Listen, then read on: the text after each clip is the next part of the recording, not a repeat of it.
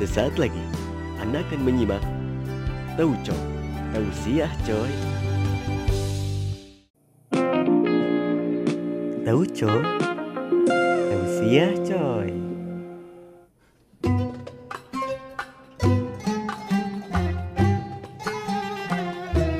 Assalamualaikum warahmatullahi wabarakatuh. Bertemu dengan kita di Tahu Cok. Tausiah coy Oke, ini adalah episode pertama dari Tahu Cok. Semoga kalian tetap sehat dalam kondisi yang tetap baik di tengah-tengah kondisi seperti ini. Eh, Dan Tahu Cok ini akan menghadirkan narasumber yang terbaik dan terapik yang akan kita sajikan bagi Anda. Yang insya Allah akan berkah bagi kita semua dan juga menjadi ilmu yang bermanfaat untuk dunia dan akhirat. Bersama saya Bima Arya Gurnita dan Sihab Nur Hidayah Usai kilas fakta berikut ini, kita akan kembali.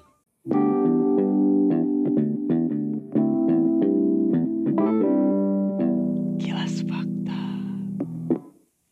Pernah gak sih kalian emosi? Oh, jawabannya pasti sering lah. Begini nih, cara mengendalikan emosi di saat pikiran kalut. Pertama, buang pikiran buruk jauh-jauh. Salah satu cara mengendalikan emosi bisa dilakukan dengan berhenti memikirkan kemungkinan buruk yang terus menghantui diri. Terdengar klise memang, tapi menghindari diri agar tidak terlalu larut dalam masalah justru bisa meringankan beban Anda sedikit demi sedikit. Yang kedua, hindari langsung meluapkan reaksi buruk. Berteriak, memaki, menangis, menjerit, bahkan menghancurkan benda yang ada di sekitar Anda ini sering kali dipilih sebagai bentuk luapan emosi.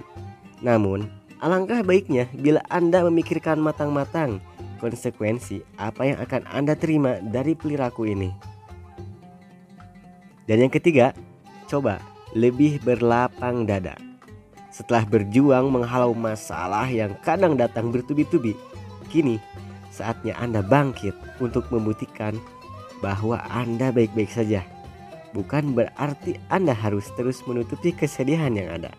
Sumber hellosehat.com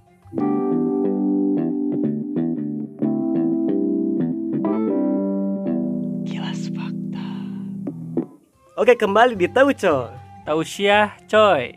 Oke sekarang di tengah-tengah kita eh, telah hadir eh, bisa dibilang teman kita ya. Iya iya.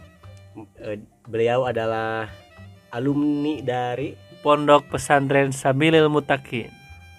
Yang berada di Bogor di sana menjadi imam masjid di Bogor Cilengsi. Ya, insya Allah eh, beliau adalah imam serta jika ada acara-acara keagamaan beliau yang akan selalu mengisinya.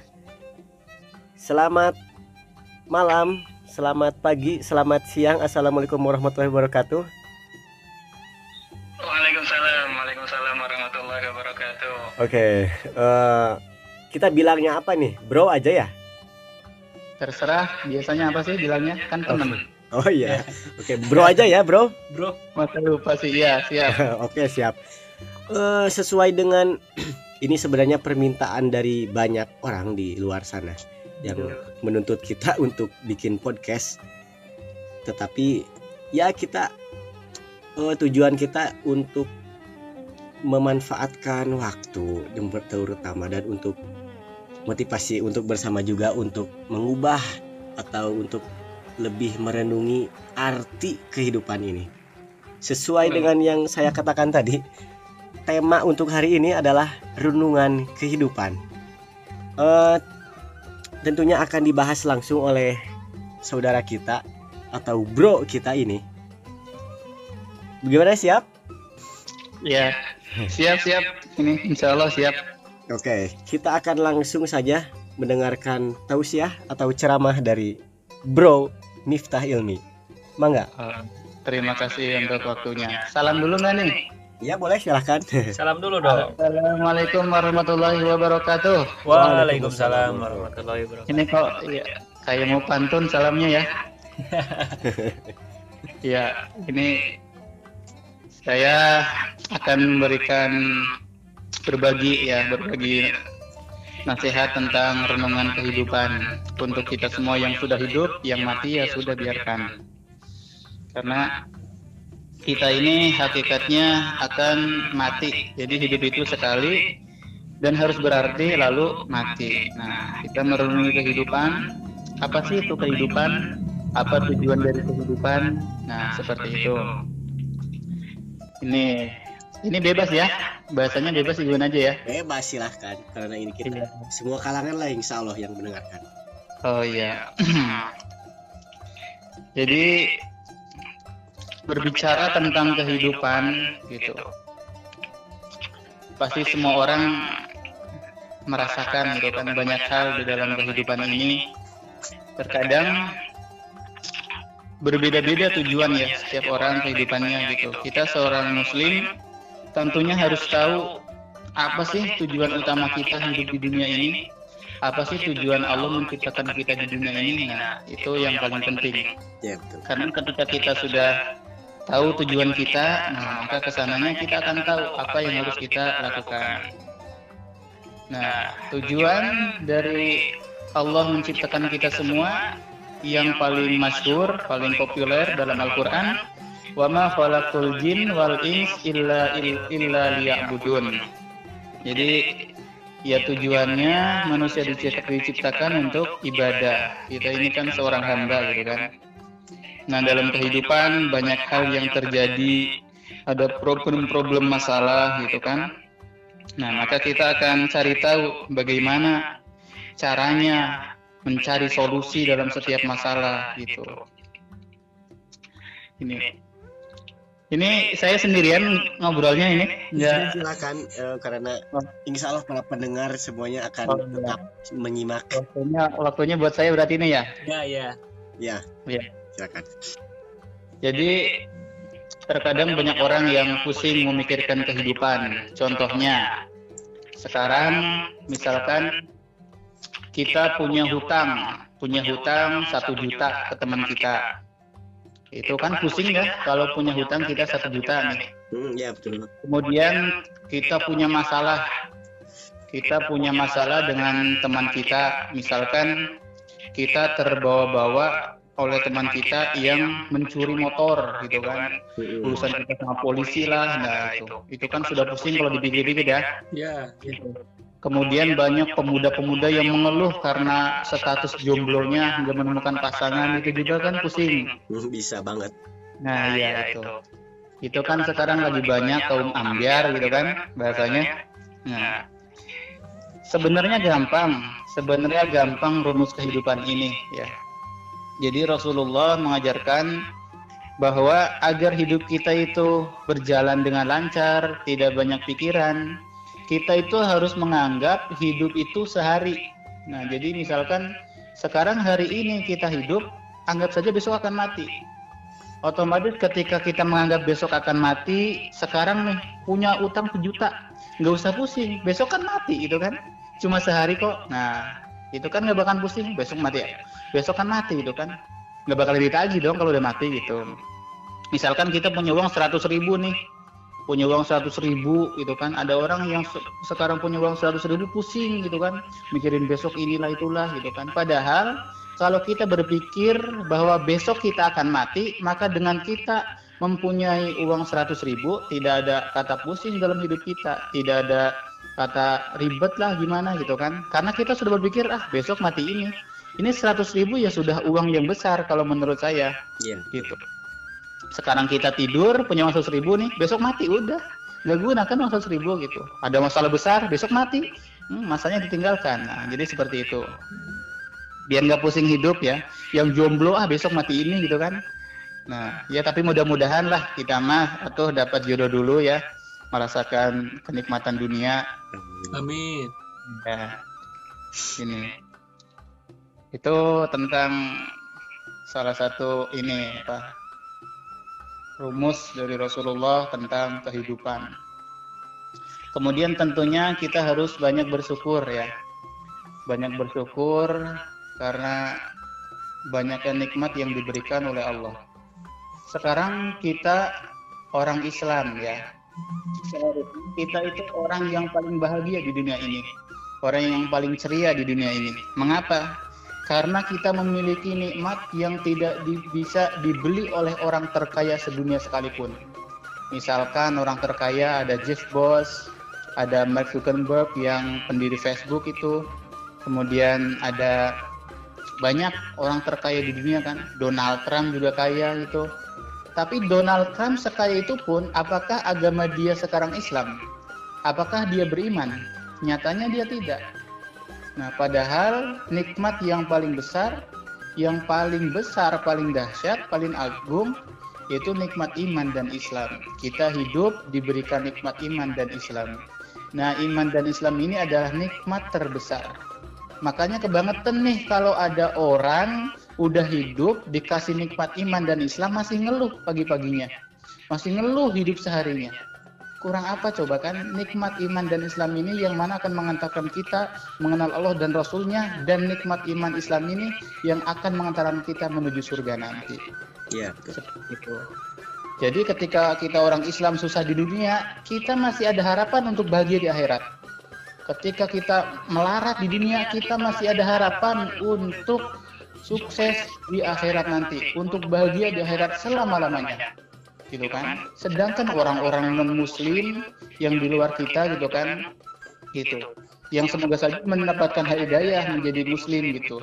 nah di luar sana banyak orang yang orang-orang Yahudi Nasrani kan bangga dengan hartanya hidup yang bahagia di dunia, tapi mereka tidak memiliki sedikit pun kesempatan untuk bahagia di akhirat. Di akhirat itu selama-lamanya. Iya, betul. Jadi kita nggak usah bingung mikirin hidup ini sementara kok kita hidup di dunia itu susah sementara. Nah, seperti itu. Kenapa saya bicara seperti ini? Karena di antara kita sudah lupa gitu kan, terobsesi dengan dunia gitu. jadi kita nggak keren kita nggak bahagia kalau kita nggak punya HP Android nih. kita nggak bahagia kalau kita nggak punya pacar.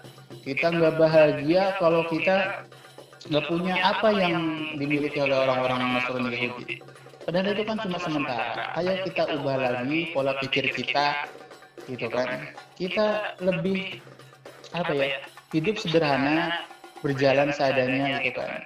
kita bisa sholat gitu kan. nikmat iman dan Islam itu hanya diberikan oleh Allah kepada orang-orang yang dipilih. bayangkan sekarang di dunia ini ada miliaran miliaran penduduk. nah di Indonesia saja ada 267 juta penduduk Nah, pertanyaannya dari 267 juta penduduk, apakah semuanya beragama Islam? Tidak. Semuanya tidak beragama Islam ada sebagian yang Kristen, ada sebagian Hindu, Buddha. Namun kita hidup di Indonesia dan dipilih oleh Allah di dalam hati kita diletakkan nikmat iman dan Islam. Nah ini nikmat yang terbesar. Itu. Jadi kita punya nikmat iman dan Islam yang mana kita nggak pernah lihat Allah. Kita belum pernah lihat Rasulullah kan. Orang-orang banyak yang tidak percaya Kenapa? Karena nggak ada buktinya. Allah itu nggak terlihat. Itu nggak ada buktinya Rasulullah hidup 1400 tahun yang lalu gitu. Tapi kita percaya pada Rasul, pada Allah yang mana kita tidak pernah melihat sedikit pun. Nah, maka keyakinan ini adalah iman dan Islam yang harus kita syukuri, nikmat terbesar. Maka sebagai orang Islam kita jangan mengeluh dengan kemiskinan kita. Jangan mengeluh dengan kesusahan kita. Jangan mengeluh dengan kesendirian kita. Iman, Islam itu sudah cukup untuk hidup kita. Itu karena dengan iman Islam inilah kunci segala kehidupan akan akan terbuka, akan terbuka. Karena setiap orang di dalam kehidupan ini setiap hari itu sibuk untuk mencari untuk mencari kunci membuka pintu kehidupan mereka masing-masing. dari miliaran orang di ini mereka setiap hari keluar rumah ada yang mencari pintu kesuksesan kesuksesan. ada yang mencari pintu jodoh. ada yang mencari pintu rezeki. ada yang mencari pintu pintar nih. mencari pintu lulus kuliah. semuanya dicari. dan ketika ingin membuka pintu itu maka mereka harus memiliki kunci ada orang yang ingin kaya membuka pintu kekayaan kuncinya dengan kerja. ada yang ingin jadi dosen kuncinya belajar terus. itu. Ada banyak. ada yang ingin membuka pintu jodoh kuncinya buka aplikasi tantan. gitu kan? Aplikasi chat gitu kan? kan iya. Misalkan kuncinya lewat WA assalamualaikum Usti gitu kan? Kebanyakan. Iya, Ya, itu.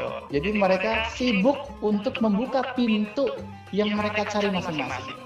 Padahal, padahal di dalam Al-Quran kita sebagai orang Islam yang harus percaya ada satu kunci yang mana kunci ini membuka semua pintu. Pintu rezeki terbuka oleh kunci ini, pintu jodoh terbuka oleh kunci ini, pintu sukses terbuka, bahagia terbuka, semua pintu terbuka dengan satu kunci. Gak usah sibuk mencari banyak kunci karena ada satu kunci Allah sebutkan dalam Al-Quran. Nggak bawa nggak apa-apa ya, sini bawa ayat Al-Quran nggak apa ya? nggak apa-apa ya silakan Oh iya. Jadi dalam surat dalam Al-Quran dalam surat ke-65 dalam surat At-Tolak ya ayat 2 bagian akhir kemudian dilanjutkan ayat 3 sebelah kiri bagian bawah disebutkan oleh Allah berfirman waman yattaqillaha yaj'al lahu masroja Nah, waman dan siapa pun, siapa pun kata Allah, yattaqillah kalau sudah bertakwa kepada Allah, kalau sudah yakin kepada Allah, sudah percaya kepada Allah, sudah cukup prioritaskan Allah, gitu kan? Hanya Allah, Allah lagi Allah terus nih, maka Allah akan yaj'al lahu menjadikan bagi orang tersebut masroja pintu keluar Masroja ini kalimatnya umum, pintu keluar apa pun masalahnya diberikan oleh Allah. Bahkan dikasih bonus ayat ketiganya, wa may yarzuqhu min haitsu. Dan Allah akan memberikan rizki kepada orang tersebut dari arah yang tidak disangka-sangka. Nah, ini kuncinya itu ini kuncinya adalah takwa. Kita memiliki iman dan Islam, maka harus ditambah dengan takwa kita perbaiki sholat kita, perbaiki hubungan kita dengan Allah, perbaiki hubungan kita dengan manusia, maka semuanya akan dimudahkan. Nah ini contoh kecilnya nih. Contoh kecilnya dulu saya lagi mondok kan, saya kan pernah mondok ya sama kamu ya Had. Iya, iya. Pernah. Iya mondok ya. Dulu saya nih pernah kan. Jadi ada kan ada ini.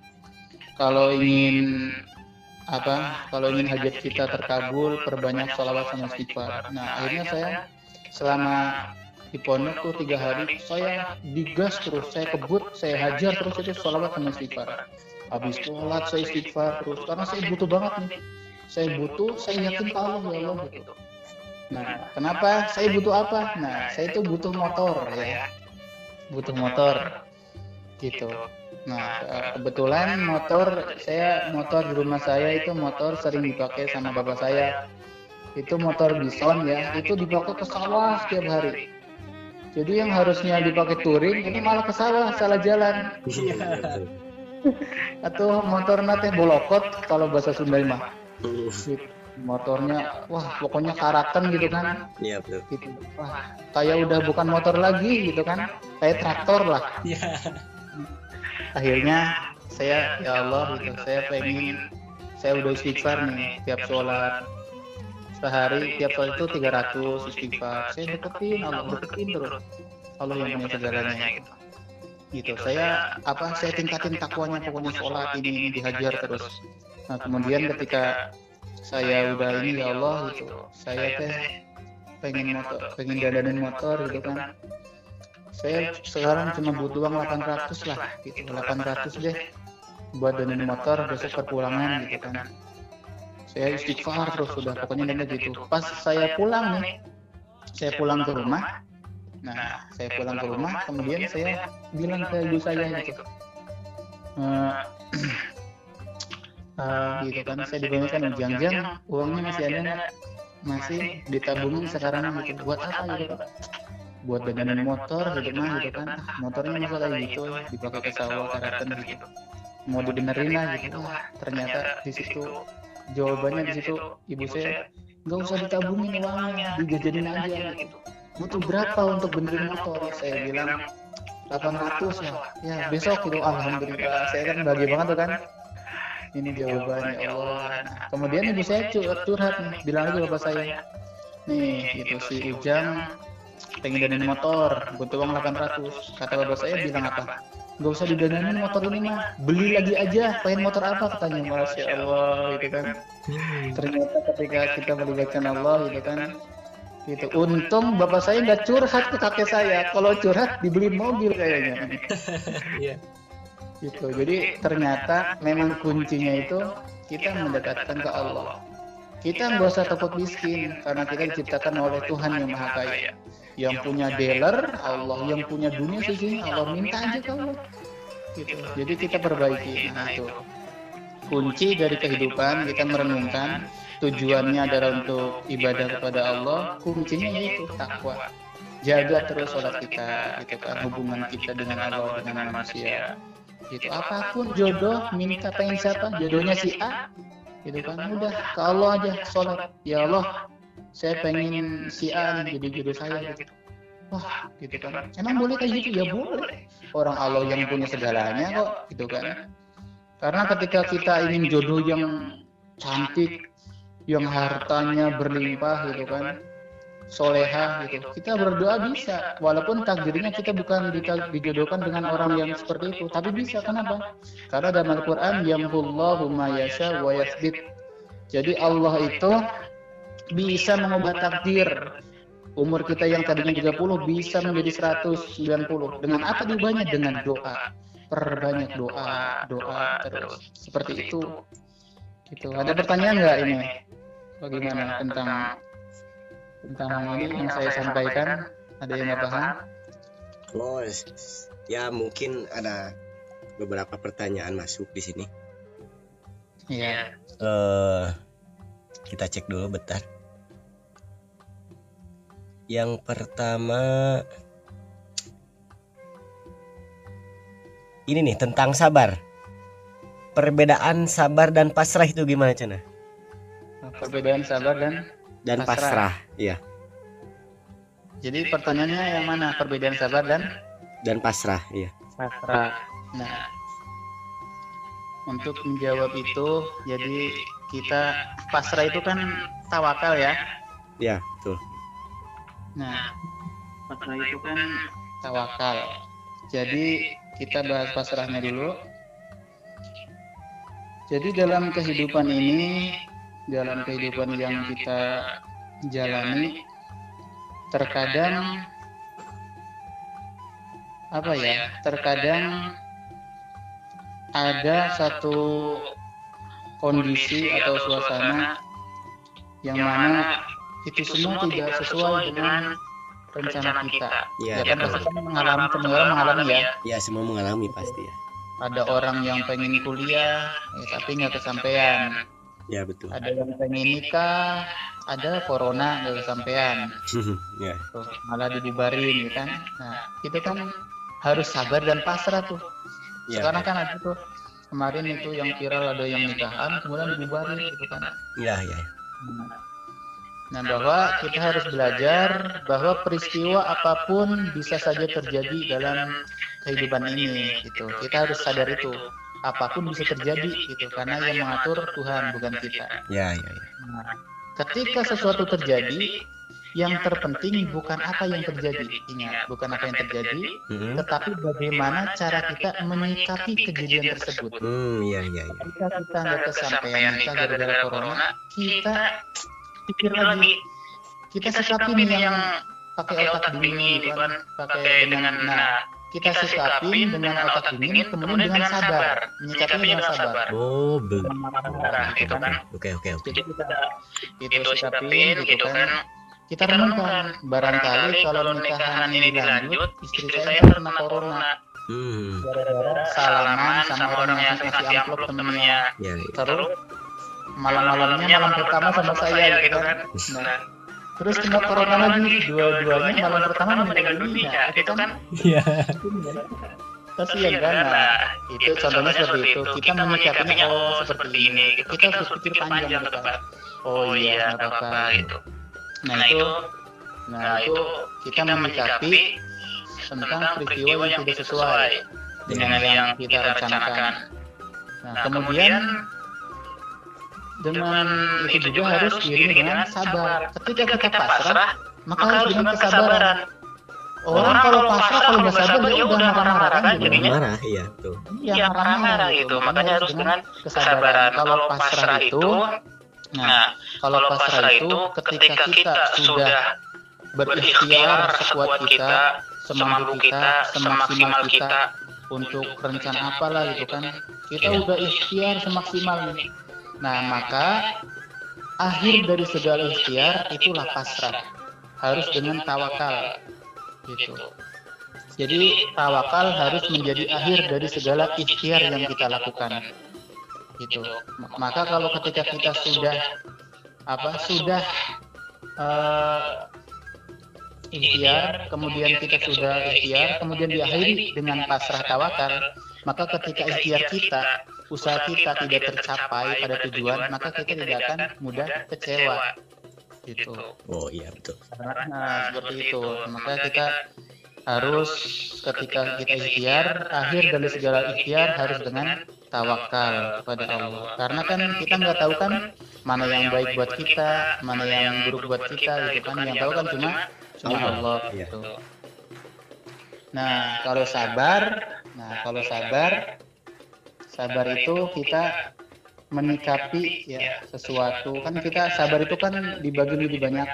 ada yang sabar dalam menyikapi bencana nih kayak corona nih ya. kayak corona gitu kan. kita kan udah di lockdown. Kehidupan kita semuanya di lockdown ya. Iya dibatasi apa pun. iya dibatasi psbb nih. ya nggak pernah keluar lah gitu kan. di rumah terus gitu kan terus kerjanya cuma tidur rebahan gitu kan? Iya, iya. Iya, maka dari itu misalkan kan ada orang yang nggak enak nih kalau di rumah itu cuma tidur terus nggak bisa keluar, maka dia itu harus sabar, gitu sabar menunggu waktunya, gitu kan. Kemudian ketika sabar, ketika kita mulai sabar, harus diiringi lagi dengan pemikiran kita nih. Bahwa oh nanti kalau saya nggak sabar keluar saya kena corona kayak tadi nanti gitu. Kemudian ada lagi sabar dalam masalah ibadah nih. Misalkan sholat taraweh ya sholat taraweh nih contohnya. Kita kan anak muda kan pengennya yang cepet-cepet taraweh itu nah kita masuk masjid kemudian tarawehnya itu satu jam setengah gitu kan? Satu jam setengah gitu. nah maka otomatis kita kan nggak sabar kan kadang di dalam hati ini imamnya "Ih, siapa sih imamnya ini? Gitu kan? Nah, maka di situ kita namanya sabar dalam ketaatan. Kalau yang tadi sabar dalam musibah, ujian, cobaan, kalau yang sekarang sabar dalam ketaatan. Jadi dalam sholat juga ibadah kita harus sabar. Itu. Terkadang kita nih, terkadang kita sodakoh, sodakoh ke orang lain, terbuka, sodakohnya kita terbuka, terang-terangan. Ada banyak orang yang wah ria, pamer gitu kan itu. Nah, maka di situ harus ada sabar. Itu namanya sabar dalam ketaatan. Berarti sabar ada dalam ketaatan, ada sabar dalam menghadapi cobaan, ujian. Nah, seperti itu kurang lebihnya. Iya iya sih. Oke, eh Ya, gimana Anda? sepertinya karena waktu kita dibatasi ya oleh Oh iya. dan ini merupakan suatu ilmu yang sangat ngena gitu ya bagi terutama bagi bukan bukan buat pendengar juga buat kita juga ya Hap. Iya, mudah-mudahan bermanfaat gitu kan. Amin. dan ada beberapa hal yang bisa kita dapat ya dari hasil diskusi kita hari ini dan tausiah yang telah disampaikan oleh bro kita ini bahwa eh, hidup ini sebenarnya hanya un- eh, untuk kebahagiaan sesama bukan kehidupan untuk hanya keegoisan semata betul ya Iya, betul, pasti. maka eh, tersenyumlah karena hidup ini akan selalu damai. Jika senyum yang kita ekspresikan bisa membawa keteduhan dalam menjalani kehidupan ini yang sudah Allah berikan dan sudah Allah tentukan. Eh, juga yang saya tadi ambil dan yang sangat menjadi titik poin utama adalah bahwa di dalam Al-Quran juga telah disampaikan bahwa ada satu kunci pembuka semua pintu ya itu pintu rizki, jodoh atau apa pun itu. Ternyata itu adalah ketakwaan kita kepada Allah. Betul ya? Seperti Iya, itu. betul. Oke. Betul sekali. eh, jadi dari semua ini ketahuilah bahwa hidup yang kita jalani ini eh, sekarang ini harus bermanfaat bagi diri sendiri dan juga terutama untuk orang lain. Karena itu lakukanlah apa yang harus kita lakukan untuk bisa bertahan dan menjalani dengan tanpa melanggar Al-Quran sebagai petunjuk dan sunnah Rasulullah Shallallahu Alaihi Wasallam. Salam. Sallallahu alaihi wasallam. Dan yang terutama selalu senantiasa berhusnuzon kepada Allah ya, kayak gitu ya. Iya. Ya, dalam setiap kejadian lah ap- ataupun yang apa pun yang kita terima. Iya, betul. Harus harus seperti itu memang. Eh, para pendengar semua eh cukup seperti inilah eh, pada episode pertama. Mudah-mudahan ini menjadi ilmu yang sangat bermanfaat bagi kehidupan terutama untuk kehidupan kita semua untuk kita bisa lebih merenungi untuk motivasi diri sendiri dan juga bagi orang lain tentunya untuk lebih eh, bisa menyikapi arti kehidupan yang sebenarnya ini bahwa Allah menciptakan kita ini hanya untuk beribadah hanya itu saja dan akhir kata saya Muhammad Bima Ale Gurnita Dan saya Siham Nur Hidayah. bersama Bro Miftah Ilmi yang dari tadi kita sudah berbincang di line telepon. Pamit undur diri. Terima kasih. Selamat menjalankan ibadah puasa. Semoga lancar dan wassalamualaikum warahmatullahi wabarakatuh. Waalaikumsalam. Warahmatullahi wabarakatuh. Tahu coy? Tahu siah coy.